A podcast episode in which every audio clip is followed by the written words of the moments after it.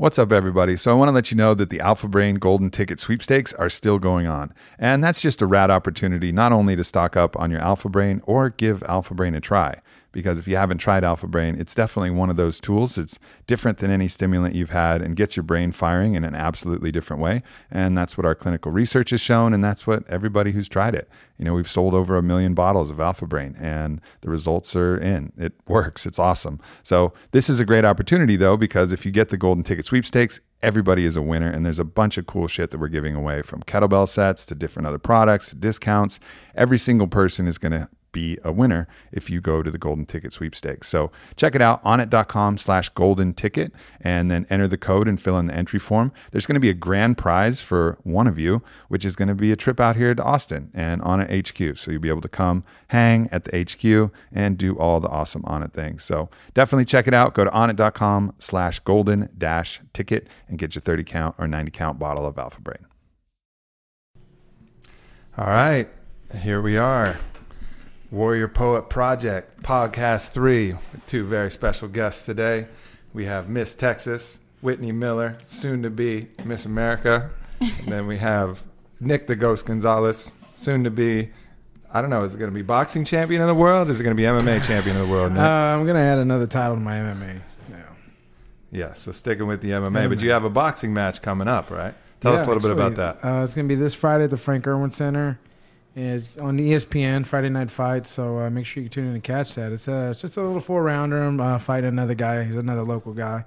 Um, so I'm pretty excited about it. Um, I was kind of mentioning earlier before we started. He, you know, he, he's kind of taking it lightly, and he's not really, you know, taking the fact that I've had over 40 professional fights. They're not all boxing, you know, kickboxing, boxing, MMA, but and I'm a champion. So I mean, you don't you don't become a champion by just waking up and, and you know drinking something. It, it mm. takes hard work and dedication. So So you're saying it's going to end badly for this guy? yeah, yeah, he thinks it's a sparring session. That's what I coming like to hear. Yeah, no, he, he's going night night. I'm I'm pretty excited about it, and I've heard a lot. You know, I've been in the gym a lot. You know, and in boxing gyms, I've sparred throughout town. So a lot of the old school guys around town and and people that do know of my abilities, they know that I can box very well. So.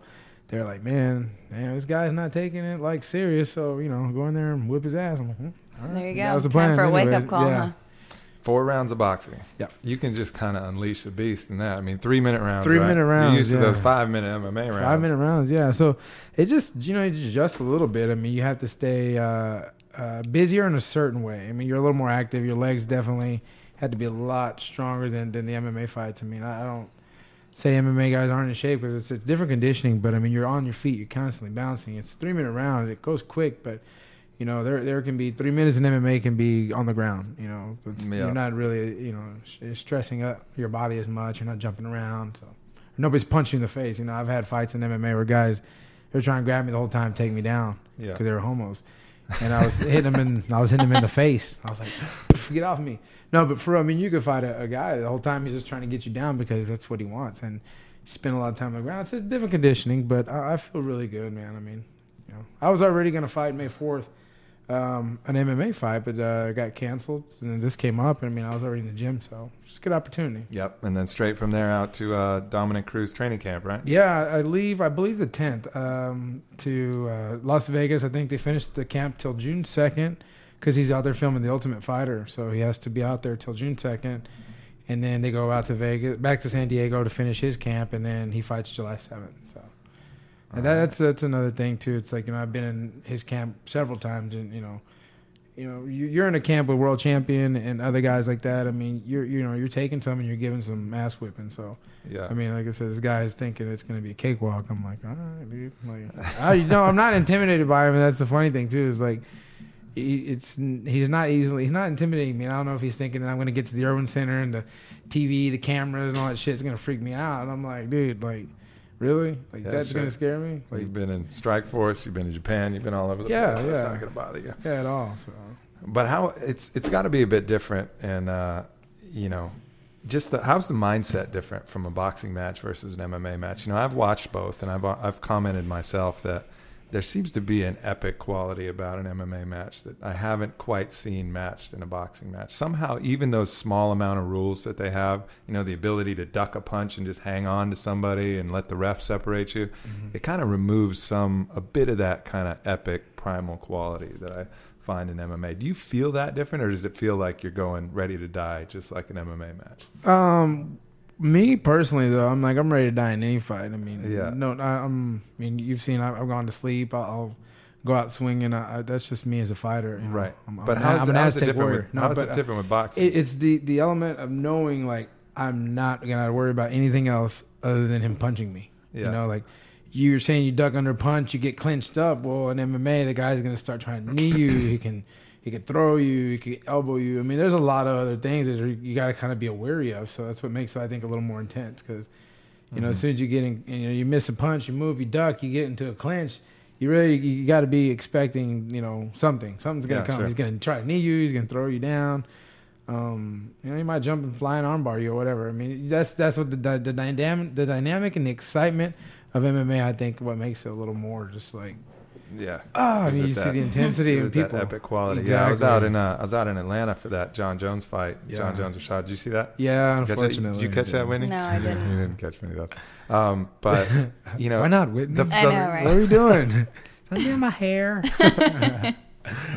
Um, but yeah, I mean, just the, although the fight, the fight was cool. You know, it wasn't like the best fight in the world, but the just the kind of anticipation in the arena. You know, for those two guys that hate each other, and the just the threat of imminent violence from Jon Jones. You know, like not knowing how it's going to come, where it's going to come from, spinning elbow, Yeah. spinning back kick, flying knee, whatever the hell he's going to do. The tension that everybody felt was just incredible. Like you can't really match that. And I remember another time I saw that was Chuck Liddell Rampage, which was another terrible fight. But the build up to that, you know, in that arena with those two guys not liking each other, kind of an audience that was pretty polarized. yeah. Um, it's just really, it's unlike anything else that you've seen. For anybody who hasn't seen an MMA fight live, you get something different out of that than you would just watching it on TV. That's TV, what I was about to say. Yes, Yeah. it's. I had to feel like the energy and the vibe when you're watching it live has to be crazy because I've never seen anything live. I've seen bits and pieces on TV, but actually being there and feeling the energy and the tension, like you were saying, Yeah. just has to be unreal. Yeah, it's. I mean, especially when the fighters don't like each other, and you know they. Re, you can kind of sense it, and it, I guess maybe it kind of builds the crowd hype up as well. You know, and like so, like this Jon Jones Rashad. I mean, it was just electric in there, and when everything was going down, I mean, people were reacting mm-hmm. strongly. You know, but then you know, the fight didn't quite maybe live up to what people thought, but it was still a pretty good fight. I thought. It, it reminded me when I was, I was watching it after like the first round. I think it uh, slowly started to turn into like um, a Floyd Mayweather fight where Yeah. I mean, and it's not taking anything away from Floyd because I actually the last probably year or two I've become a bigger fan of his. You know, that is kind of on the down low because you know he is kind of brash and asshole. I don't like that part about him, but he, you know, again, same thing. He's, he's a champion for a reason. He's he's won over forty one fights and he's undefeated because he, he's a hard worker. He really is as brash as he is, but he's so good that you watch his fights like Mosley or um, you know when he knocked out uh, who did he knock out Ricky Hatton. It's just how he just picks him apart Yeah. and just kind of shuts him down. Like Mosley from like round round f- I think five on was just like it, it, Mosley was just standing there watching every punch that came at his face, almost like Rashad was just like dumbfounded at what Yeah. Jon Jones is gonna do. He's like, like I don't know why the fuck he kept reaching out and touching his hands after the first elbow. Yeah, He's like, after the first boom. Yeah. don't do that again. And his corner's like, don't do it again.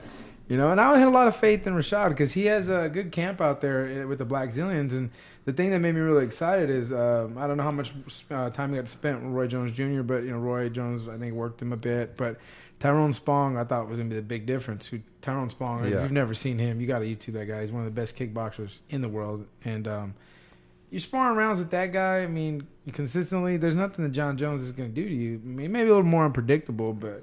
You could go with that guy. You know, this guy. Yeah, the but then then how do you mimic an extra ten inch reach advantage? That's the other thing you know, too. it was, It's I mean, we looked up at the at the fight sets, ten inch reach advantage. The guy throws elbows, and it's the same length as It's my a punch. punch, yeah. Oh my gosh. you know, I mean, so it's it's it's, it's just another kind of Yeah. another level. I thought Rashad was going to try and take him down a lot more, but Me too. I really did. I mean, he tried a couple times, and Jones just stuffed it like it was. Mm-hmm. nobody's you know no problem at all. I mean, after I saw what Jones did to Ryan Bader, you know, stuffing those shots and just kind of manhandling him. Bader's a sick wrestler. I didn't think that was going to work for Rashad, but he did clip him with that head kick though.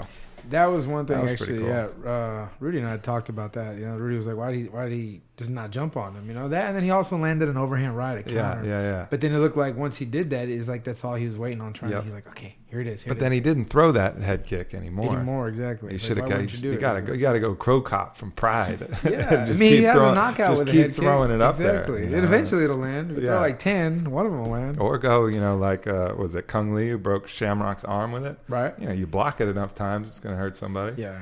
You know, Kick- that was his only chance. I mean, holding hands and getting elbowed in the face. That was so sad. Watching that, I was like, "Oh my god, The- is he really gonna do that again?" There was there was no knockout, but there was like an ego knockout when when Jon Jones took him kind of by the collar and tripped him a little bit and slammed him one arm down. That was it. That, wa- that you was can't really talk shit after that's that. you know, big brother, little brother. Yeah. you know, he owned him. He had his in between his legs. You Yeah. know, the hype I think is just what pissed me off. You know, it was like again, like like watching Mayweather. You know, his hype on the fights, and then he just Mhm. shuts the guy down. He's just so good. You're like, knock him out. You Yeah. know, put him away. Uh, Yeah, yeah, not this time. Usually does.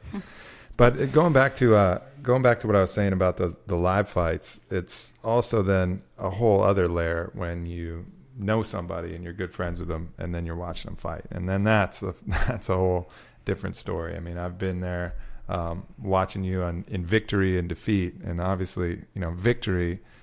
It's one of the best feelings you could you can have. You know, you feel like you're right there. You're you know you're up on the cage yelling, and then we're yelling, and it's fucking awesome. Y'all are trying to get on the cage too. Like, yeah, it's awesome. It's like but it's like the best thing you can imagine. And then, you know, when when you lose, though, it's fucking terrible. It's crushing. It's this helpless feeling of like, why can't I help my friend?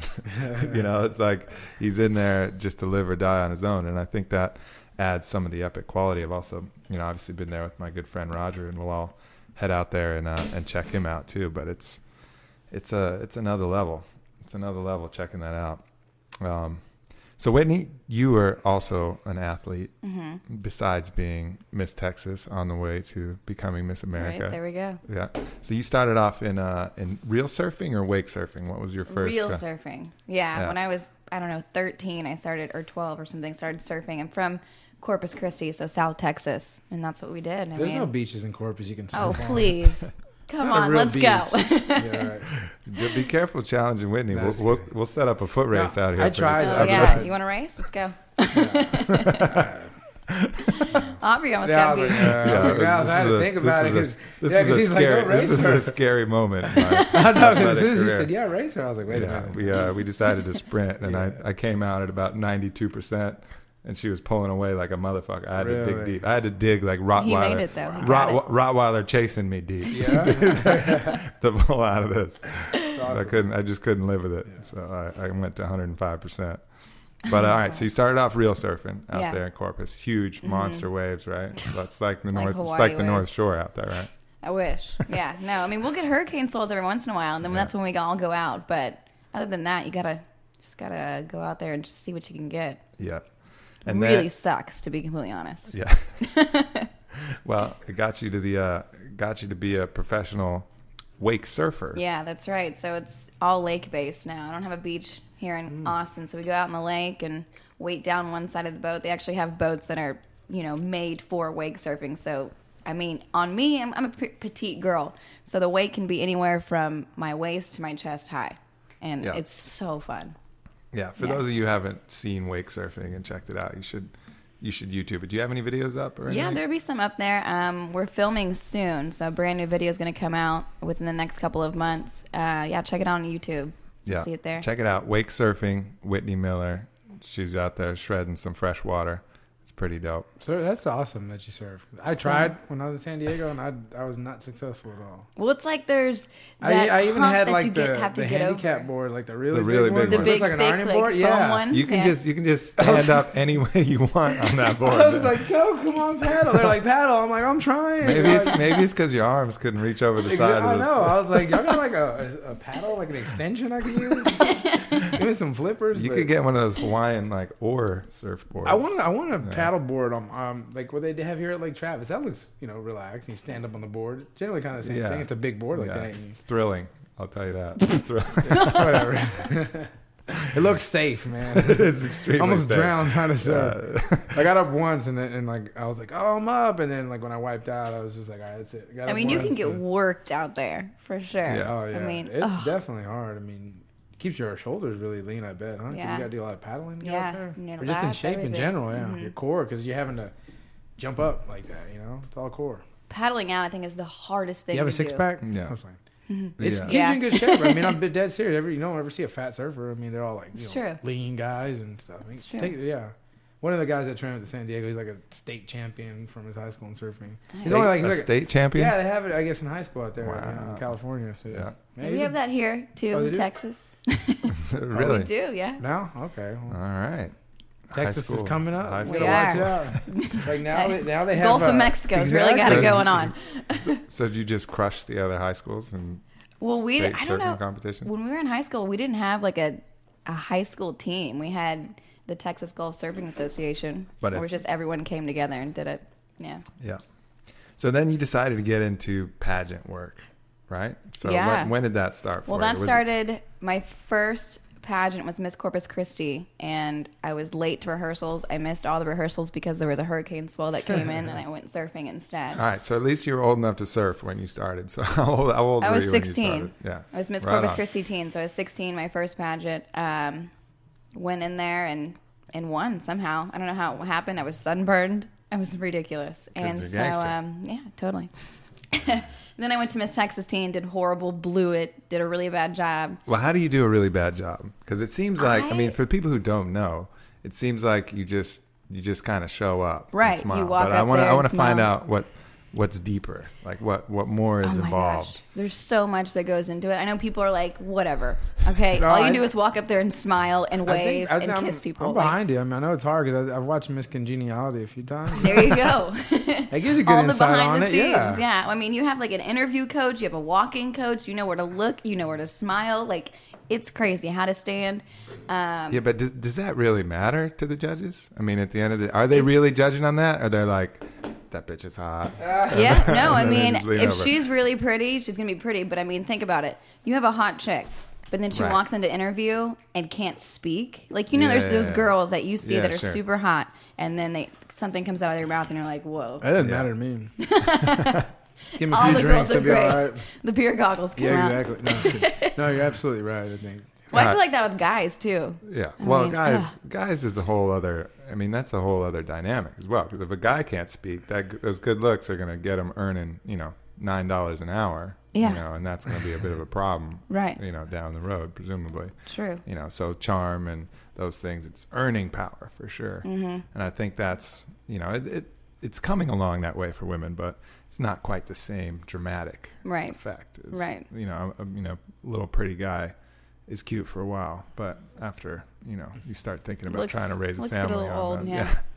yeah, Yeah. exactly. All right, so back to pageant. We'll get we'll get more into that later, but back to pageant. So, so you gotta so you gotta prepare, you know, your charm, your eloquence, things like that, Right. as well as everything else. So, So, take that was my through like problem. yeah, That was my problem at Miss Texas Teen, the second pageant I did, huge pageant. I went in there. I mean, I was trained to a T. Like at least I thought I was. I would mean, I went through all of these sessions trying to figure out what I'm supposed to do, and I went in there and I wasn't who I normally am. Like I didn't go in there having a conversation. You would ask me a question and I would give you the typical pageant answer, Right. and I'm totally not that girl at all. I mean, you know, Right. we've hung out. Like Right. I'm not that girl. So, you know, I decided not to do it anymore. And a week and a half before Miss Texas United States, a girlfriend of mine was like, "Do it," and I said, "No, there's no way I'm doing it. I have no desire to do it." Somehow, So you just so you it. just you just compl- you won Miss Corpus Christi. I You went to Miss Teen Texas and blew it, right, and then you were just like, ah, fuck it, I'll try Miss Texas. like six years later.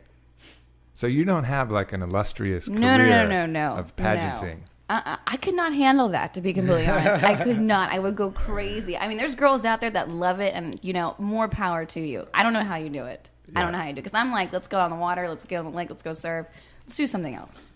Right. But um, yeah. So like six years later, a week and a half before I ended up borrowing my dress, my swimsuit, my heels, everything, and um, completely changed everything and decided, you know what, I'm going to walk in there and be exactly who I am. Have a conversation with them, with these judges, give them the answers that they, you know, that they probably won't hear from the other girls just because Yeah, I'm sure. being straight up with them. And I told the judges that during interview.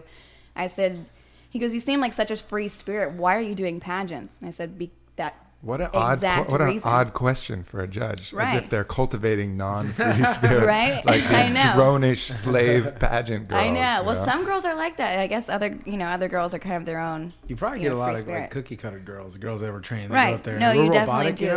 know? Mhm. Well, I imagine like- if you'd been if you'd been pageanting since you were like you know tiny, you know that five year old creepy pageant kind of program. Right. You know, I imagine that that's got to be tough. You know, you got to be at that age. You shouldn't be worried about what you look like and being judged for. You are being judged. yeah, you sh- I mean, everything. little little girls should not be getting judged on all these fucking criteria about their makeup and their. fu- It's Right. crazy. You know, it's got to fuck them up a little bit. you I don't know if I didn't do it. Thank goodness. yeah, but I, I, mean, I think, and I think that's going to play probably to your advantage. You know, I hope having, so. Yeah, I, I think so. I hope so. We'll see. Well, we'll find work- out. worked pulling in, for you. this Texas. I'm pulling for you. Oh, Also, thanks. probably that perfect score on your swimsuit. Yeah, didn't that hurt definitely either. helped. So I was- I only was time about ever, that. only time ever in Miss Texas An history. interview. Yeah.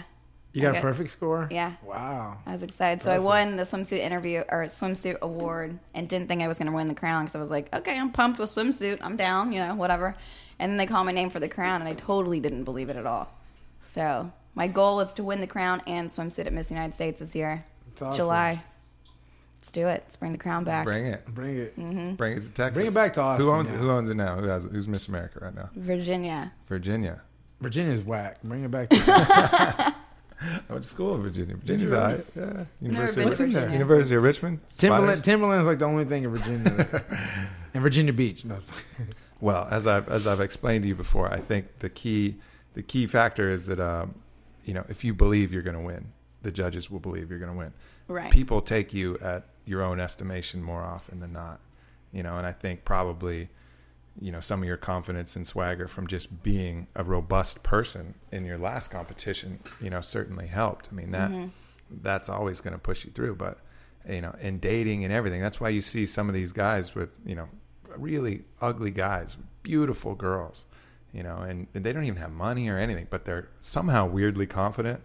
And you're like, how the fuck are you confident? But, but they are, and the girls believe them No, it's and true. so yeah. you know they they're taking these guys at their own estimation of themselves you know because Mm-hmm. who knows them better than themselves you know who knows you better than you Right. so if you believe that you are an amazing catch you know people will believe you as well it's kind of the one of the fundamental laws of the universe so Mm-hmm. Well, I know when it comes to like pageants, they tell you when you walk on stage, you need to be thinking to yourself, I am Miss United States. Like, Right. this is my crown. I'm going to have this in an hour from now. Being Yeah. confident. Yeah, just, uh, yeah, being really confident. And that's what's great about, you know, the pageant girls that are out there. There are some pageant girls, I mean, you have to be a really strong and confident girl to get up there. I mean, you're being judged by thousands of people on every single little tiny thing. to so you gotta be ready to for be it. good or you shut off and become a robot and just go through the motions Right. And yeah, and you don't you win, you don't do don't- anything. You just cut it off you just go prozac on it and Mm-hmm. just put the wall up but And I, i, mean, think I know it sounds corny, but there's a lot like behind having the crown too. Like it's not just having that crown that you can hang on the wall and then be like, "Oh yeah, you know, I was Miss Texas." No. Like you got to go out there and get your hands dirty. Like we do appearances all the time. Yeah, sure. We are doing things all the time to raise money for charities, regardless if you I mean, you got to take time out of whatever you want to be doing to really help other people and i find it enjoyable so i think it's great the next miss texas i mean she's she's got to get out there and do some work for sure you've set the bar high is what you're trying to say yeah yeah Have you gone to Supercuts yet? oh you know i haven't No? made it there yet I met Miss Texas. I told you right. 1993, Miss Texas met her at Supercuts when I was getting my hair cut. what was she doing there nick Charity work. Charity. okay So Getting Nick, did you did you did you try and close the deal with her, or, or what happened? There, Uh, at that time in my life, I didn't have confidence. So no. You, you just couldn't couldn't Yeah, make it I happen. was just, just staring at her like, oh god. That's funny. Yeah, I think uh, I think so. So when you're up there, they're they're telling you to say, you know, I'm going to win this. this is mine. You know, so it's kind of you you could call that actually it's called neuro linguistic programming. You know, and you can basically program yourself through your own words into believing whatever you want to believe. And it's a mm-hmm. way to kind of, because if you constantly tell yourself, oh, I fucking suck. Wow, you worthless piece of shit. You know, I, I've Right. heard people with that internal monologue, they'll actually believe themselves when they say it, even if they don't really think they mean it. You say that enough times, you're going to believe it. But you say the opposite, you know, you program yourself the opposite way, like, you know, I'm a winner. I'm going to blah, blah, blah.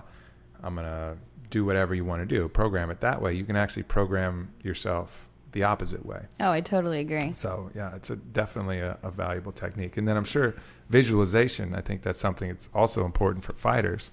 I would say uh, as Yeah, well. you I was just actually that. thinking about that because I mean I know Mhm. I've had I've taken fights you know where I probably shouldn't have you know I, I know I shouldn't have you know and they go on your record as a loss you know and uh, I mean who who fights Yves Edwards on their week you know on a week notice when he's like one of the number five guy in the world you know at that time Yeah, me yeah, but you know I had just came off of a knockout win in uh, Denver in the World Combat League so I was confident but more than anything I was just thinking like it, I've always believed in myself whether anybody else believed in me. Like I believed in myself and my abilities. So and you know I'll go in there. But are, are there times? Are there times where that belief is you know at 110 percent or 90 percent? You know, like are there times where it's like you fucking just know that you're gonna win, and there's other times where you're like, yeah, you believe in yourself, you've worked Yeah. hard. You know, can Well, I you mean, can you yeah. can you tell the difference beforehand, or do you can you tell the difference afterwards? Um, I think when when you get the closer you get, you know, you start to try to break it down a little more mentally. That's when you kind of start weighing. Like I wouldn't say you start you back off because you always want to believe in yourself 110. You start questioning things like. Damn it! Is this a good fight for me? You know, this is a Yeah. bad stylistic matchup. You know, I'm fighting out of my weight class. What am I doing? Oh no! If I hit this motherfucker, I'm gonna knock him out. You know, then then you rebuild. so you talk yourself. you talk yourself back, back, into, into, it. it. Yeah, Yeah. yeah. I I think you know it, it really seems that um, you know just watching these fighters and, and people going through there's a certain level of you know undeniable confidence that some people have Oh, know, yeah, where they for just know they're going to win and they impose that will upon their opponent and then you see some of these guys take a loss and then it's like it's not quite the same They sink. game Yeah, anymore no, they you know sink. I it's mean- uh that that kind of unshakable confidence where like I cannot be beat starts to I, starts I to don't fade. know who quoted it or who said it recently, but more so, it, it's true. If not even a quote, it's uh, you can't really determine how strong you are when you're on top. It's when you fall down and you're at the lowest point when when you got to rebuild yourself, and Yeah. That's actually what I've been kind of going through myself. I think you know personally that last year was probably one of the worst years I've had of my career, and and I can't even think of a year that bad. You know, I was like. And the controversial um, fight down in the end, uh, when I when I fought in uh, South Yeah, sure. Texas, nine seconds left. You know, I'm whipping the guy's ass, and the doctor decides to stop the fight. Well, you know, you're fighting a local guy, the hometown doctor, the hometown guy. You're like, yeah, he was probably at the doctor's room last night, you know, cuddling with him, and you know, he's like, hey man, you know, I mean, the guy was a punk. I, I to me this day, if the guy ever comes close to me, I'll slap him just because I think he's a coward, and I don't have any respect for him. The fighter or the doctor? The fighter Yeah. and the doctor. Well, no, All the, of them. the, the doc, yeah, all of them. Fuck them all. I'm playing. No, but the, I mean, the doctor. I think he just freaked out, you know, because the cuts were Well, pretty nasty. It was it was nasty, but nine seconds. but I was also fucking- winning. Yeah, I still. know you're was like, winning. you're winning the with fight. one eye. So, so yeah, so the, for people who obviously didn't see the fight, Nick was winning the fight, dominated the first and the third round, but had a nasty fucking cut under his eye. I mean, it was bad. It was swollen and nasty. But the doctor came up with nine seconds left and called the stop to the fight. yeah, I mean, and, and 451 in the third round in a fight that you Nine had in the bag. Yeah. So obviously Nick was not too What? uh, And then it happy was about over that. after No. that? yeah, Af- and they stop, and nine then he seconds gets the to the victory. end of the yeah, fight. exactly, exactly. Yeah. Oh my Yeah, god. was, uh, I didn't have a lot of nice things to say to the doctor afterwards No. because then you know they had to send me to the emergency room to get stitched up. You know, I was like, "Get the fuck out of my face, man! Like you robbed me." You know, like, kind of what, what kind of human being are you? You know, like, but the doctor doesn't understand what all goes into going and training for a fight. You know, Yeah, and what for me where I guess I was too mentally last year. I think just like I said, at low point trying to rebuild. I lost the big strikeforce fight, which was kind of a deal breaker. I think if I had won that one, that would have got me closer to you know the big show, and uh, probably I would have been in by summertime. But you know, I lose in, in a really ugly fashion. Um, to come back and then knock out a guy and, and keep that momentum going. And then I get this fight right before the end of the year. Um, and, I thought, okay, cool. I'll close the year with you know two two wins and rack up two more next year, get my win streak four wins back. And I mean that was my plan. I was thinking like that. And um, I mean, I think emotionally uh, I was not my strongest, and I think that kind of led me to fight not my best. I mean, I was fighting probably like 90%, you know, and, and it wasn't 100% Nick the Ghost, but I was still like whipping his ass and chasing Yeah. him around the ring and, and pummeling him. Um, so, you know, So, it- it so I guess you know the idea of you want to be in a place where you would you would call it you know the zone, or you would Yep. call it in that that ultimate level where you see the punches coming before they happen. You know, I've seen I've seen you in that mode where, and that's kind of how you got your nickname. It's almost like mm-hmm. you know you can just feel everything that's happening. Your confidence is there. Your combinations are from instead of three shots, they're seven. You know, they're seven punches. Yeah. You know, and and I can I can even tell you know tell some of the difference in that. And I really think it's a it's a confidence game. And I think you can really apply that to every aspect of life. Yeah. You know, and whatever you're doing is getting that kind of confidence and flow. And part of it is preparation. You know, for sure. You know, I was talking to Joe Rogan. And he just did his comedy special, and um, he was saying how in all his other comedy specials he gets nervous beforehand. You know, you would get nervous, and obviously because it's a big deal, this is your time that you have to do it perfect and et cetera. But this time he was just able to really lock in the zone and get it right. And he was saying, you know, well, step one was that, you know, he was on the road doing his show like every day for a couple weeks. So his preparation was immaculate, you know, so I think that's a key part of it. And then, you know, some other parts.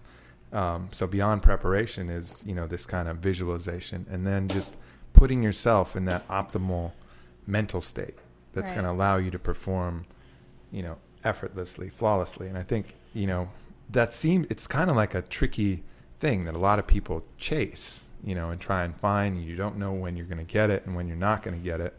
Um, but try if you could actually try and more scientifically reproduce that state, you would be, you know, very very difficult to defeat in any enterprise, whether it's you know a pageant or whether it's whatever. It's this con- almost contagious feeling of confidence that certain athletes, certain performers, performers get. Mm-hmm. You know, so how do you get back there? I think you know one strategy would be the neurolinguistic program. Keep telling yourself constantly throughout the thing. Just tell yourself, even if you don't fully believe what you're telling yourself, like I'm going to win, I'm going to be a champion. You know, Nick the Ghost is going to be the champion at this weight class or whatever. And you just tell yourself constantly, and hearing your own voice, and you, you say it out loud. Hearing your own voice, you know, reinforcing that all the time is going to make a difference. You know, same for you you know, I'm going to be Miss America. You know, how does it feel to be Miss Miss America? Feels great. You know, and you start you start talking yourself into it, and then I think that's certainly one strategy. Another strategy is the you know visualization. You know, just kind of visualizing yourself with a crown or yourself with a belt, mm-hmm. and then at some point though, you got to just let it go. Mm-hmm. You know, you just got to drop it from your mind and embrace that kind of Zen samurai philosophy of just no mind you know get your mind out of the way because your mind is what's producing the doubts you know your soul that infinite part of you believes that you can achieve that because it knows what it's possible you know it sees the realm of possibility and it knows that it's possible and it knows that you can do it it's just your mind that's going to get in the way Yeah, totally. so you just got to push that out of the way and then just become soul and body directly, you know? And so the mind doesn't play a part. And when the soul's driving the ship and the body's in good condition, you know, you can't be beat. hmm You know, I I, agree. I think that's the uh, that's the key. And I know for uh, even even pageants, like we have our final, the final contest or the final competition that you're being judged on is the final question. You walk out, you're in front of everybody, you have no idea what you're going to be asked. And I remember just letting everything go. I had I couldn't control it at that point. Yeah. You know, I was either going to win or I was going to go up there and just completely blow it. Yeah. So I went up there, just let it go. I remember looking out and not, I, w- I couldn't see the crowd because the lights were so bright. So I just kind of like looked into the lights and then turned towards the MC and was like, all right, let's do this. Yeah. What do you got? Yeah. But I was going to ask you, Nick, as far as like going out there, when you get like popped in the face or someone, you know, kicks you, whatever it is, when MMA or you're boxing, does that like bring out like more adrenaline? Like, can you feel the pain? Or do you just keep pushing harder and harder and harder?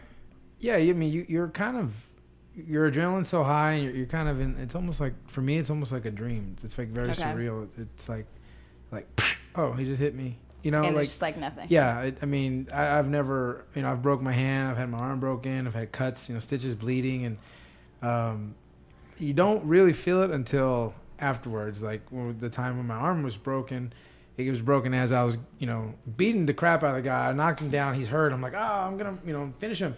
And he throws an arm bar up and he gets it. And I'm like, shit. And I'm trying to get out and pop, pop. There goes my arm. Um, referee stops it. They, they come and check me out. Doctor lets me go.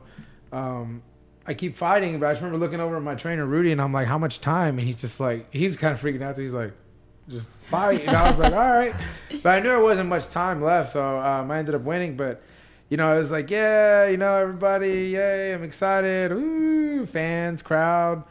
Uh, I get to the dressing room, and I kind of cooled down. I'm like, "Oh my fucking god, my arm is killing me!" Like. Rudy had to help me put my clothes on, put my pants on, and shit. I mean, So did you not know it was broken until uh, you got? No, I mean, there's something bad happened to it because I heard it, you know, and I. Yeah, I, he, I remember watching that fight. Oh, you there? couldn't, Yeah, yeah, you, you were couldn't, there. you couldn't throw anything. no, with it, so it was he like they get me back. and They're like, "You ready? You ready?" Because they had to restart us, and I'm like, "All right." They're like, "Fight!" And I was like, "Whoop!" My arm just kind of falls back, and it, it's kind of like this rice noodle arm. like it, I couldn't, I couldn't fling it, you know. Um, but you know, nothing really hurts until afterwards. I mean, you'll everything sounds. I mean, that, that's why I guess maybe going to and actually seeing one live. Like when somebody gets kicked in the leg really hard and you just hear that noise, you're like, yeah, that hurt. Like it just sounds like the intensity. You're like, oh shit, you know. But um, I mean, some guys are conditioned better than others. I mean, obviously with something like a leg kick, but even just getting hit in the face, like I don't, I don't get pissed off. I, I, it's just like I'm, I'm like really like in, in my, my focus in my zone because uh, fighting emotionally is, is, is wrong. I mean, if you if you get mad that you got hit, then You're gonna get tired. yeah, Yeah, the adrenaline levels are so unbelievably high. I mean, even in like a hard sparring, you stop feel Oh, you yeah, stop yeah. feeling the shots that you're that you're taking. Weirdly, you know, it's just impact and damage. It's like you're you turn into like a computer. You're like up damage in the Yeah, right, in no, the, damage was- in the right quadrant. You know, Yeah. meanwhile you're like bleeding. I was recently sparring with the uh, getting ready for this fight, and uh, the guy I'm sparring with is probably, I guess, the best prospect coming out of Austin right now as far as boxing. You know, he's ranked nationally. He's an amateur dude, been looked at by like you know some of the bigger uh, agencies. Um, really good amateur boxer, but he's a little bigger than well, he's bigger than me. He fights at a heavier weight class and everything, but God is just phenomenal. His speed, his power. Mm-hmm. And you know, you go around with this guy, you're like, all right, whoever I'm fighting, I'm gonna fuck him up because this guy is the baddest, you know. Yeah. But that's what it takes. You have to fight. You know, well, for MMA, I was getting ready for the MMA fight, so I trained with better boxers, better jiu-jitsu guys, better wrestlers for that reason. But anyway, so when I when I was just sparring with him, I heard one time he hit me, and I was like, "Oh shit!" And like I said, "shit" really loud. And again, this, this is the adrenaline though, but part of it. But I was like, "Ah, I think he broke my nose," but I'm still like fighting, and I'm kind of laughing about it. But my brain did say "fuck" really loud because Yeah. he hit me just like perfect on my nose, and I was like, I mean, I thought it was. I didn't think it was broken, but I thought, okay, shit, I'm gonna start bleeding any second now. But it was just like one of those little, like I guess punches when you're like a kid, you get like socked in the nose and your eyes Yeah, get watery. Yeah, I was like, gonna say, motherfucker, like. How do you continue to see anything? No, no, I grabbed his ass. I was like, oh, I think he broke my nose.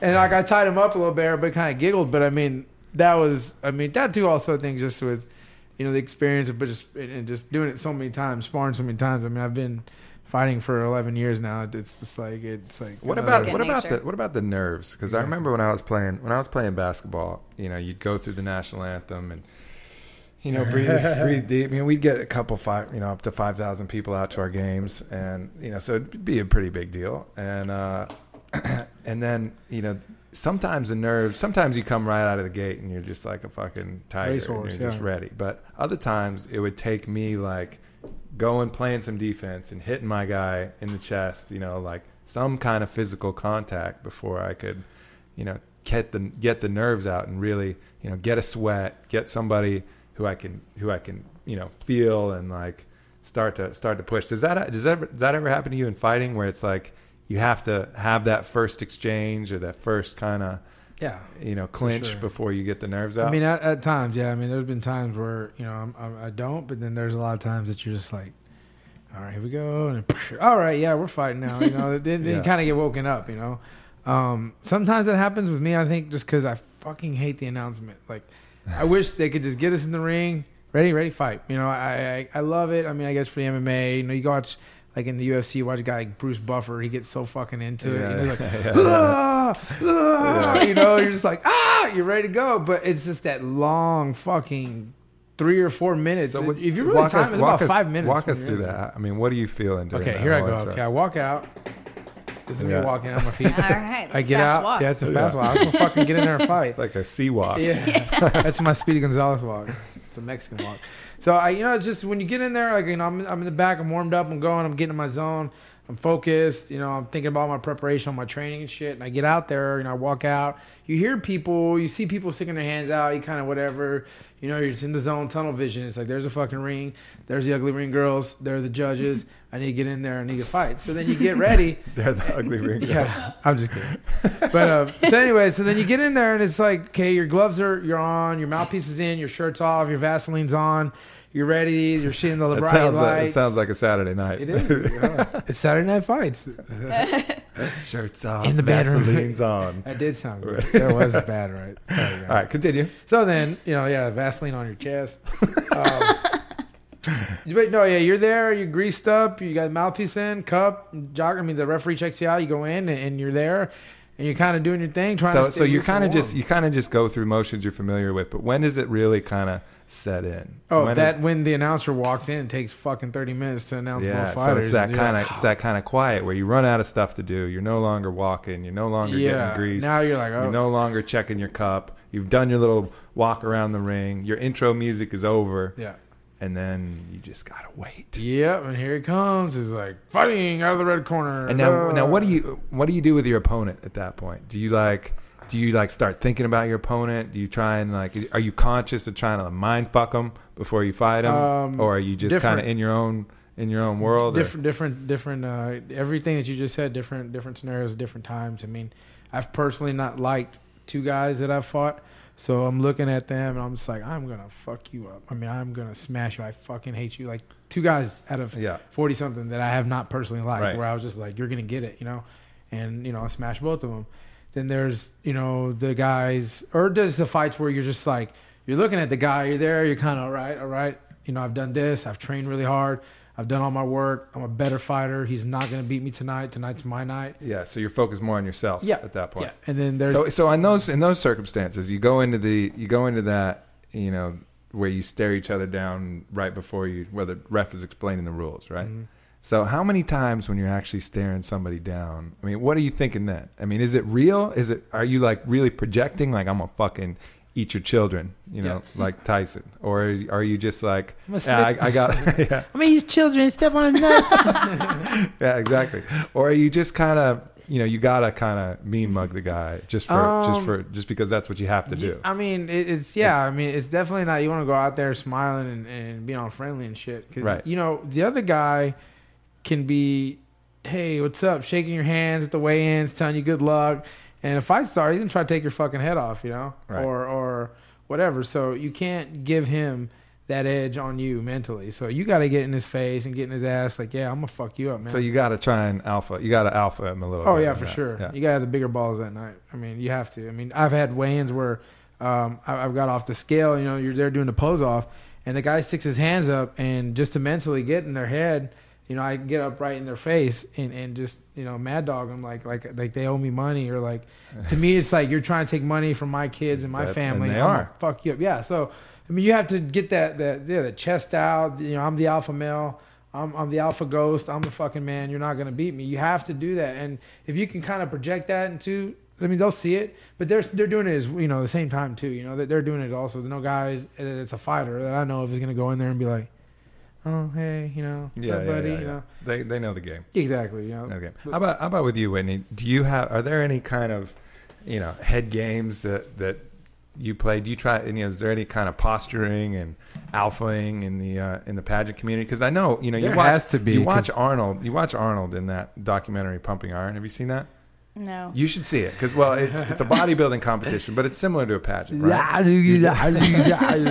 but he does he goes to extreme lengths to just completely psych out his uh his opponents i mean he just crushes them mentally like Franco Columbu I mean, as far as like talking shit or what? uh, different different subtle psychological means that he uses. Like the Hulk. What was the Hulk's name? That was Uh, Lou Ferrigno. Lou, Lou Didn't he like go to his gym one time when Lou was working out? and He's like eating cake or he's doing something yeah, funny he like does that. all- Oh he does yeah, all no, I do that all the time. I mean, no, I mean because a swimsuit is really important when it comes down to it, and I am just naturally, I naturally have a um, muscular physique, so. I mean, I'll walk in there, I'll have my little jelly beans, or I'll be eating some brownies, like just no ah. big deal, hanging out. But I'm super nice to all of the girls, Right. just super nice because I mean, what am I going to be rude to you for? I'm here to win. That's all. Well, that that's strategy that strategy may not work. You know, the mean strategy may not work. Well, period. because there's so many, there's mean girls out there. I mean, that, but that's in everyday. I mean, Right. everyday life, there's mean girls, and so I mean, I've heard horror stories of people cutting up dresses. I Oh, my dress got stepped on three times at Miss Texas Teen, right in front of the judges, like on purpose. Wow. And you Bitches. know, I was just yeah. like, all right, you know, what am I gonna do about it now? What am I gonna do? Pull her dress down or something? Like, no. I just don't really Yeah. get into the whole Right. game of it. I'm there to win. I'm gonna do my best to win. Yeah. But I mean, if you know, I can think psych her out a little bit for um, swimsuit, I'm gonna do it. I know we have sometimes we have like pool parties beforehand where we're supposed to meet and greet and you go swimming. So I make sure that my body is in perfect shape and that swimsuit looks damn good when I walk out yeah, there. because they have then they'll have that little bit of doubt when they're Just a little around. bit. Yeah, yeah. Yeah, that's that's similar to what Arnold used to do. I mean, if you watch it, and I really highly recommend you watch it. Yeah, I and, definitely And everybody, everybody actually should watch the documentary. It's fucking awesome. But the way he would, uh, the way he would just have like it was like a breakfast with Lou Ferrigno, and I should really see this again. But he's talking about you know some aspect of his chest development, like being on track to be ready maybe eight weeks after the Mr. Olympia. You know, he's uh-huh. like, oh yeah, you know, it's looking pretty good. But you know, timing, you know, you, you those are going to look great. You know, in like July and the, the mm. competition's in May, you know, and so he's already like Maybe I'll pick up some and- tips. Yeah, he's already like in his head. There's some there's some pretty I mean, he once he also told some guy, you know, even guys coming up, you know, that were could possibly challenge him at some point. You know, he he spent like an hour teaching this young young buck coming up how to scream when he was flexing, right? And they practiced it and he's like, This is the secret. This Oh is what you got awesome. Yeah. And and so the guy gets out there and does it, and it's just dead silence in the crowd. fuck is wrong Everybody's with like, you? "What? Like, what, what are you is doing?" that? I mean, just crush this guy. You know, just oh. crush this guy. So I mean, that's a little extreme, but I think you know some of those subtle means I think are probably more effective. Like you said, eating cake. You know, when all these guys have been starving themselves and just pure tuna and, And that's egg what they do. They, the girls starve themselves. They won't eat anything. They'll hit the gym and do like cardio like crazy before the night. And I'm Mm-hmm. thinking, my body is not going to change from tomorrow. It's going Yeah. to look like this on stage. You know? So let me eat my jelly beans. Right. I think that's a good strategy because then the mean the mean thing, you know, it sometimes it works. Maybe if you have like a really weak person, you can really intimidate them. But I know I know for myself, like if I'm going to play tennis with somebody, right? It's for you know, and and it's going to be some kind of important match. If someone's like. I'm gonna fuck you up. Yeah, maybe they're way better than me. They'll fuck me up, whatever. But if we're even, and they're gonna be psychologically get the advantage, if they're like, oh yeah, you know, I'm playing great. I'm gonna I'm gonna beat you. You know, See, that pumps me up. that pu- exactly Like, It pumps me up. I'm like, Right. really? Yeah. Just- All right, yeah. bring it. But if they're like, they're like, man, you're really playing great today. Like your backhand looks phenomenal. Like, like I just hope I can Great get a serve. couple. Yeah, yeah. And then I'm like, yeah, it does look phenomenal. And I boom, like hit him into the net. You know, it's like it goes the opposite. You know, you actually can almost psych someone out the other way, Right. and have it be even more effective. Well, I So do know, like, come to think of it, during rehearsals and stuff, we do have to do like our walk and we have to do our stance like on stage, ready to go, practice it. And there will be girls that be like, "Ugh, "You really need to work on that. You should stand like this," and you know it's completely wrong, but like they Right. will try to give you tips that are just like, "Really? No, you don't do that at all." And I'm overhearing some of this stuff. Like, come on!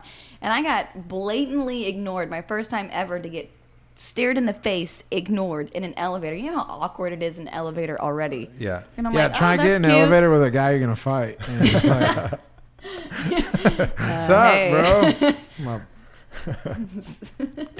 Ding! This is my floor. This is my floor. Okay, see you later. Yeah. I gotta go. Yeah, I gotta go. I gotta I'm not on this floor anyways, but Yeah. I'm getting off Oh, now. yeah, I'm getting off now. Uh, then I'm like hitting my trainer, Rudy. Go, let's go. Let's get off. Get off now. exactly. So yeah, yeah, there's some definitely mean girls everywhere though.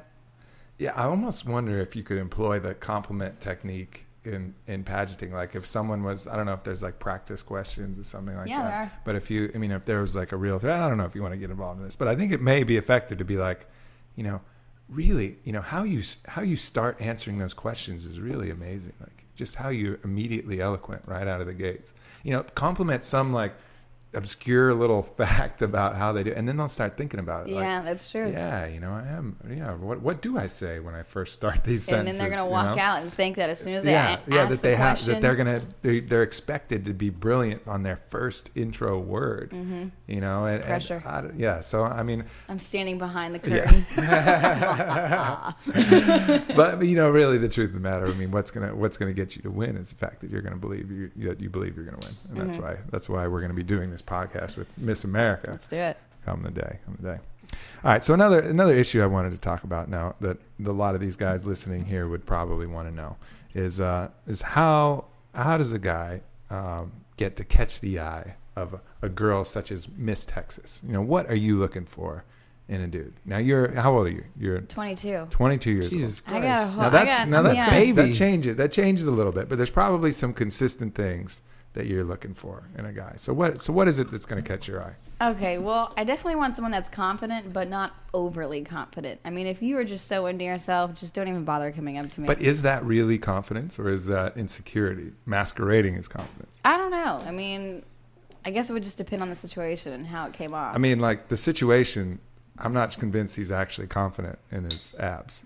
you know, I mean, why would you be showing him so much? You know what I'm saying? It's like, oh no, no, no! I don't. like- I don't want to do. No, do not do He that. probably has a fat person complex, you know. Maybe when he was a kid, what I'm maybe when he was a kid, That's he's what I'm fat. It's like, like, everybody look at my shit now, you know. Like, I don't Pe- like that type of thing at all. Oh, That like turns me off to the max. I'm thinking like, please, Guidos or like just like check this out. You Oh, know, like yeah. no, because that really. that actually betrays lower confidence. yeah. Lower confidence for Like, sure. why I do you mean, show everything off right now? Yeah, yeah, I agree. So, so all right. So confidence is key, but I think people, I think people worry that.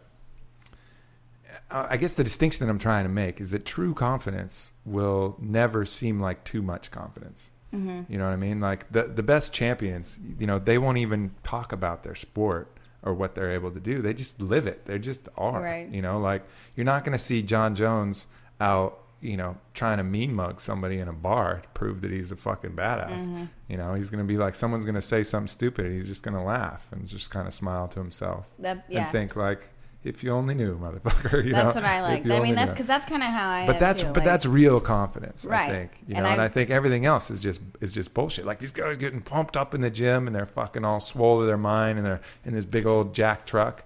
You know, like that dude's not confident. he has insecurities. Yeah. Yeah. Small penis.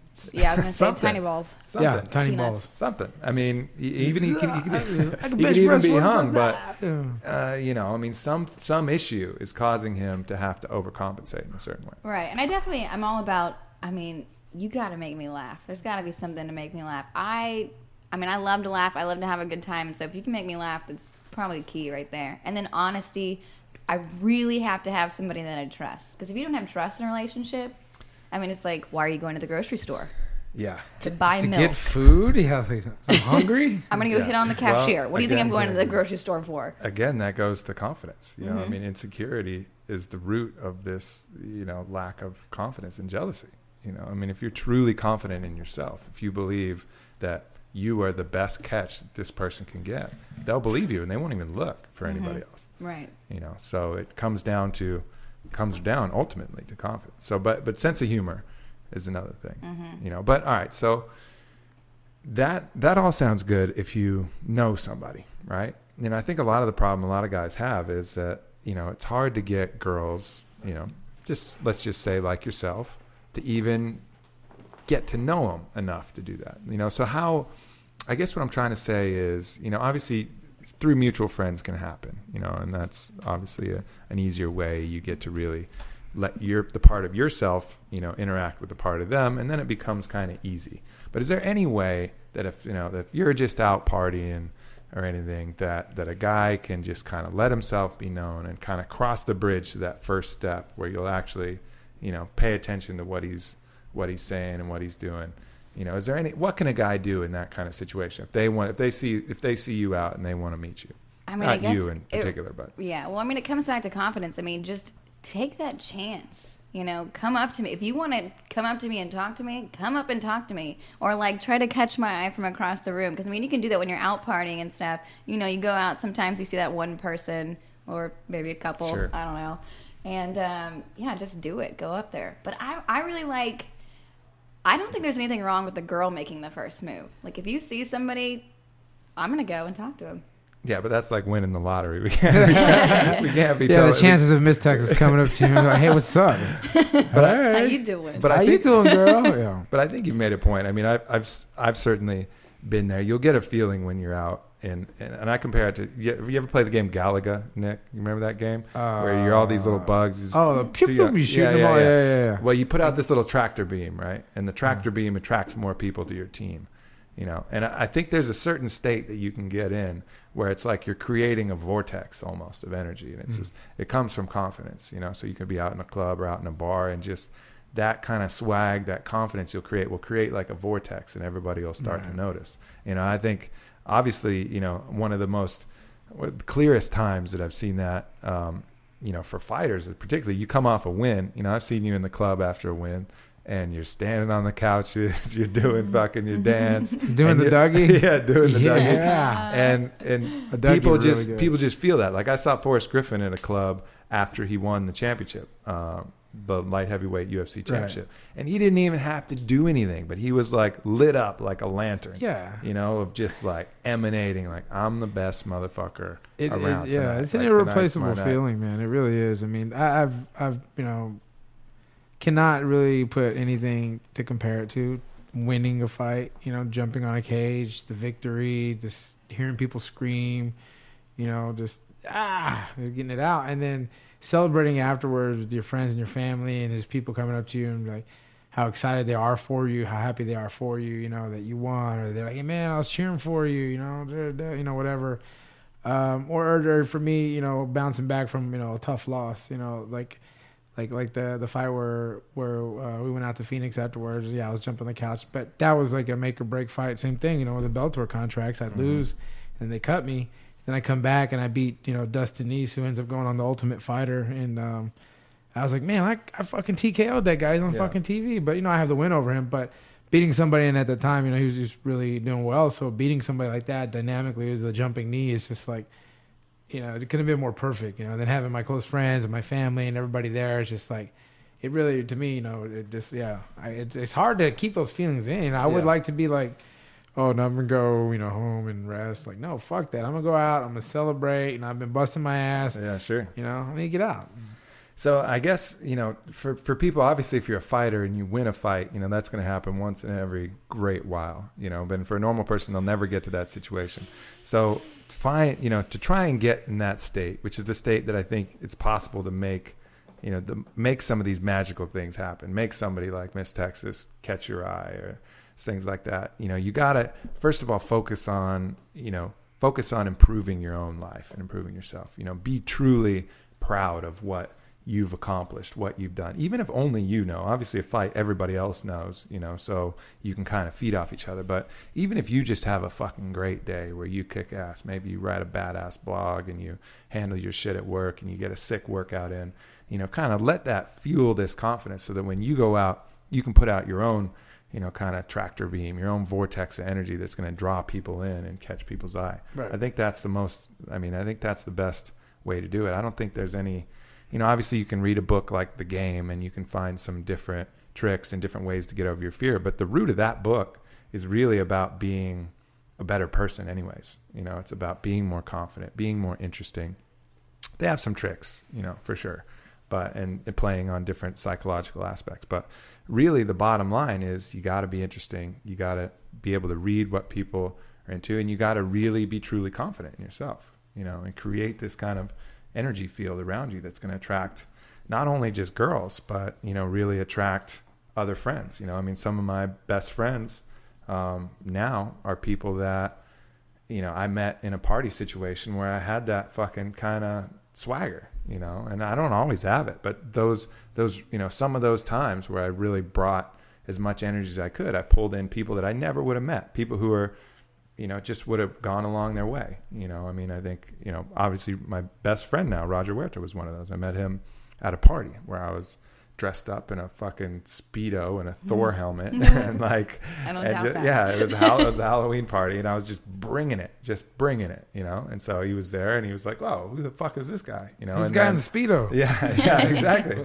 exactly. And we got to it. Just it was because of that energy that I was putting out that someone who now has become my best friend, you know, actually bridged that gap because he was, you know, especially especially then, you know, he was still getting harassed for, you know, au- autographs and a lot of things all the time. I mean, it, so it can happen both ways. It's not just girls, but it's also guys as well. It's just putting that putting yourself in that level of, of you know, kind of awareness. So I think that's something to uh, something to strive for if you're uh, if you're anybody, you know, whether Yeah. professional or just uh, just doing your thing. You know, it's just get to that point where you can be proud of yourself.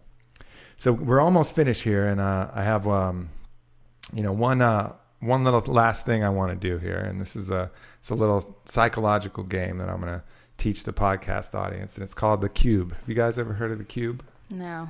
You guys ready? It's to the Matrix, isn't it? Yeah. it's You just didn't give me a pill. Come on, what the fuck, man?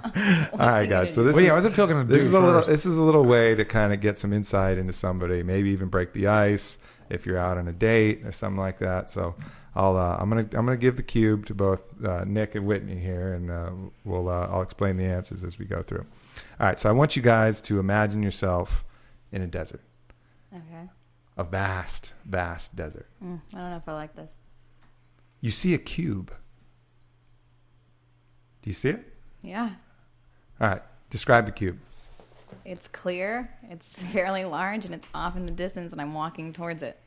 it's clear fairly large off in the distance And it kind of has like a halo around it. Like it's like it's like oh the cube. Awesome. Nick, what do you see? I saw a Rubik's cube. A Rubik's Cube. Mm. Very interesting. I don't know if that represents, you know, me trying How to figure something else. It's a How big big? Hey, don't. do- thing. Hey, hey, I'll do the analysis. Okay, I was here. like, I don't know what that means, Don't even think about it. You just see what you see. You just see what you see. It- don't it's worry uh, about it. you know, it's not big. It's just you know, actually, it's small. It's a regular Rubik's cube. You It's a regular Rubik's Cube. hmm All right. So there's a ladder in the desert. Is the cube still there? Yeah. I mean, you see it, right? yeah. So there's a ladder. All right. Describe the ladder. It's pretty tall, and it's going to the top of the cube. Pretty tall. Is it leaning on the cube? Mm-hmm. Very cool. What is the ladder made of? Same thing as the cube. I think it's just clear, kind of golden, silver. That same aw sense to it. Fantastic. Nick? My ladder, I see. I see it going to the sky. I, mean, I don't know, uh, going up, straight up, and like an extension ladder. Yeah. Just going straight up in the sky. You can't see where it ends. Just going up. Yep. And uh, what is your what is your ladder made of? Fiberglass. Fiberglass. Fiberglass. All right. And it's orange. All right. Orange. Yeah. Very cool. All right. So you see a horse. You see a horse. Describe the horse. Mm. It's like one of those Mustangs, you know, like the Like a- real wild horse. Uh-huh. That's hair just blowing in the wind. It's like sprinting. I don't know where it's going, but it's, it's going somewhere. It's sprinting. Yeah. Does it have a bridle or a saddle? No, nothing. Nothing. Bare It's wild. Wild horse. Um, do you feel like you know the horse? no, but I feel like I, I do. I want to. I want to. I'm drawn to it for some reason. Right. What color is it? Brown. Yeah. Nick? Describe your horse. It's a white Clydesdale, just Mm. galloping, not running fast, just kind of like, you know, was showing Uh-huh. off his big muscles and just kind of doing his thing. Uh-huh. Strutting. And uh, does it have a saddle or a bridle? No, he's No. naked. Naked. He's bareback. Bareback. All right. Then you see a storm. You see a storm. Describe the storm. My storm's intense. I love storms. So the more severe the storm is, the better for me. Mm-hmm. So I'm like, come on, storm, let's do this. And I'm talking big, dark, black clouds. Like, Yeah. ooh, yeah, lots of thunder and lightning. Yeah. All right. Very Oh, cool. yeah. Nick? Yeah, I see a, a real, real uh, dark colored sky, but the storm is one of those intense ones, and I, and I also see like those crazy colors that you'll see in the sky during a storm, like a purple, mm-hmm. kind of orange, just like you're like, is that the fucking sky? You're like, what's going mm-hmm. on up there? And is an alien coming down? One of those intense storms, with, like Yeah. hail and like duck All for right, cover. all right, almost finished here. Almost finished. So then, now you see a strawberry patch. Mm, okay. See a strawberry patch.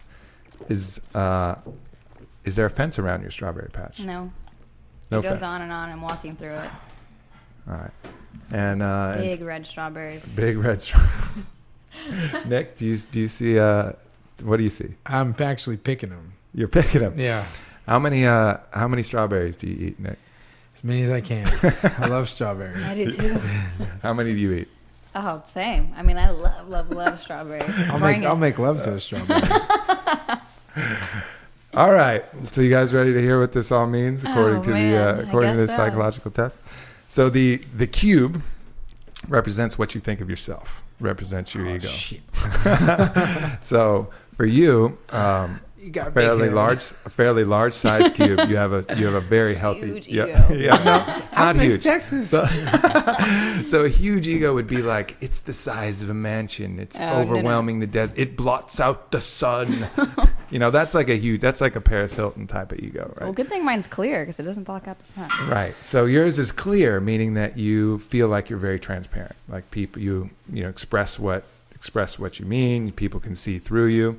I thought the halo part was really interesting. I think you know having that kind of internal glow. I mean, it's probably the healthiest cube ego response that I've ever heard. I think Okay, for sure cool. because it says it's clear, meaning you're trying. You know, you let people see through you. You express what you really mean. You're not hiding anything. You obviously have a very warm and loving feeling towards it because it's emanating a glow, and it's a good size. Mm-hmm. You know, it's a big cube. Now, Nick, Nick, on the other hand, I don't think a- I want to know what mine you had a you had a Rubik's cube, yeah. which means you kind of view yourself that your internal self is a puzzle.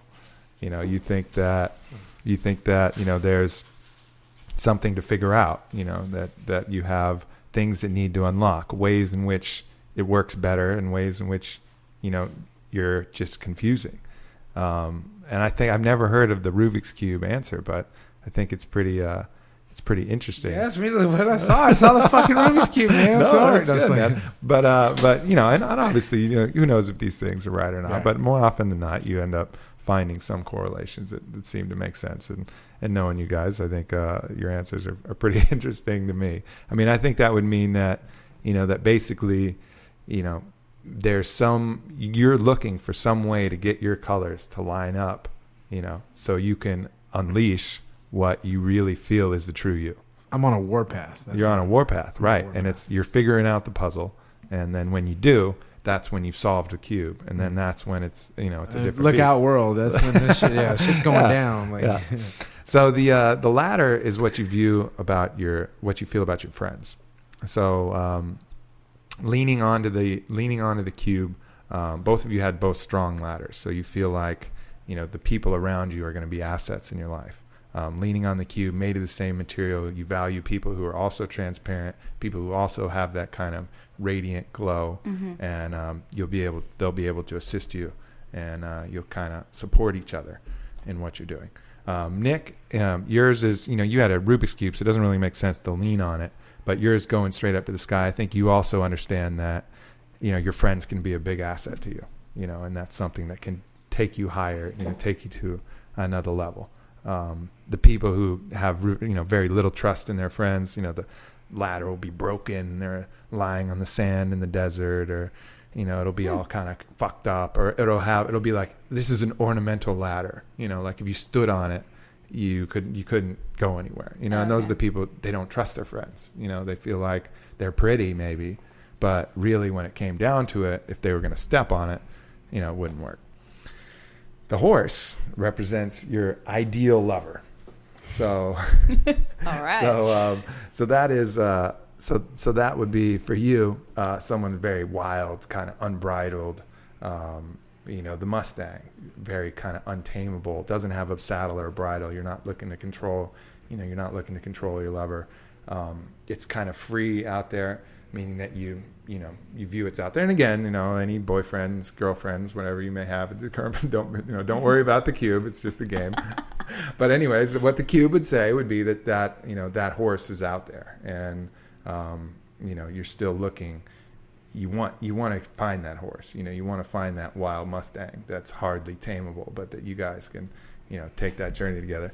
Nick, I I'm think liking it. I think it was pretty interesting knowing that some of your girls in the past you picked a big muscular Clydesdale because I've seen some of your bodybuilder girlfriends and, and they they seem to kind of fit the uh, fit the cause. Now the color white means that you ultimately want them um, to be good, you know, and very kind of pure, pure and strong um, is really what you're is what you're after. But a Clydesdale is certainly a very strong horse, but not necessarily like a wild kind of scandalous horse either. You know, it'll it'll it'll go to work for you.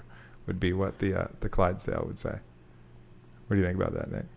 Um, I only had one girlfriend that had muscles, and she was crazy. No, um, I don't know. I don't know why I saw a white Clydesdale horse. I mean, I guess because We're, we're digging deep into your subconscious. man, Nick. yeah, I You know. I was like, you coming said out. horse, and I was like, oh, Clydesdales. I think because I like those horses too. You know? Yeah, that could be it. but- Uh, yeah, but you like a nice thick I like set of haunches. Thick is in people. It is. you see that picture I ever posted on my Facebook of Justin Timberlake? He has that. It's in black and white. He has a like a, a, a paper printed right. It says "Real men love big booty bitches," and he's holding it like that. He's got like the dead serious face. He's like, "You never seen it?" I haven't It's a seen that. skit from Saturday Night Live, but Yeah. I posted on Facebook one day. That is Anyway. that is you. You do embrace that. yeah, like those, I mean, those Clydesdale type of curves. They have curves. I Yeah. love curves. Right on, Gotta right have on. curves. So the uh, the storm, the storm represents um, the challenges in your life and how you view them. Um, you had a very clear, and it's funny, even in some of your answers, it was very clear what you kind of felt about that. Your storm, you're like, yeah, I like a storm, fucking bring it. You know, meaning that you like challenges. You like them when they come after you head on, and you want to meet them head on, and they don't scare you. You're not going to run for cover. You're going to be like, fuck it, let's go Yeah. you know, bring it. Um, same with you. I mean, I think you were you saw that same storm coming, and you were like, all right, you know, let's get it. And obviously, Yeah. you know, you're in a fight climbing back to the top. so I Let's think go, I think that answer made a lot of sense. Yeah. So um, the strawberry field represents your attitudes towards sex. So, Oh shit! so both Wait, of she you, said the same thing. Yeah. Hold on. both, the, both, We need you, some strawberries. Yeah.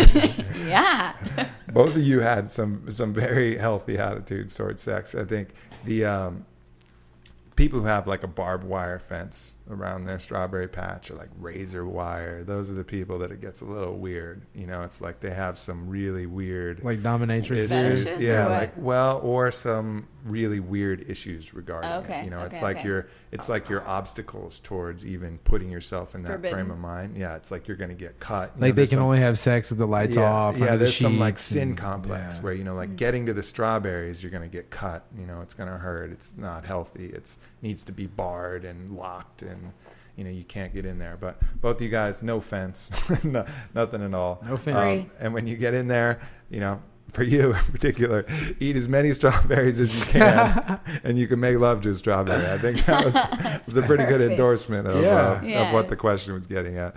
And obviously, you uh, you had no issues in uh, indulging in some some strawberries. strawberries. Strawberries. So um, you know that's the uh, that's the cube test. So um, you know maybe you guys played along in the podcast. If you did, if you have any questions, hit me up at Warrior Poet US Yeah, or hit me up on the hear. on the contact sheet at uh, at Warrior Poet, and I'll if you can't figure it out, I'll I'll help you out. It'd be great to hear everyone's yeah, it is. It's a it's it. a it's a fun game to play. Yeah. absolutely. And uh, so I think that's uh, our time is up. The sands of time have, have gone out. We're going to catch a workout now and uh, Mhm. kind of kick some ass here. So please, everybody, follow at Whitney Miller ten Yep. On Twitter. That is Miss Texas's Twitter. She's just getting that thing going. So let's Back help her the out with that. Let's do it. And Follow then me. at Nick the Ghost, hmm and uh, you can follow him as well and, and keep up with him. ESPN. Yeah, this Friday at uh, in Austin, Texas, the Frank Erwin Center. ESPN Friday Night Fights, What time? uh, eight o'clock Okay. Central Time. Eight o'clock Central Time. Yeah, and then after you're done watching that, you can catch Whitney on the Home Shopping Network. Oh, great. Thanks. Actually, I'm off Friday, Oh, you're so- off Friday. Anything else you'd like to, uh, to promote here, Miss Miss Whitney, while you have the chance? No, I'm good. I mean, I, I've had fun. I'm glad that we were able to do this. A lot Yeah. of good times. Thanks for having me. Indeed, indeed, it was good times indeed. Um, all right, guys. Well, uh, you know, again, thanks for tuning in. Um, I'll try to get this podcast up on iTunes here soon. I'm just getting savvy with all that technology, upload it to Vimeo, get the whole thing rolling. So, uh, plenty of opportunities to listen. Much love to the listeners. Much love to you guys. Thanks a lot for doing it. And uh, we'll catch up soon. Awesome. Peace All and right. hair grease. All right.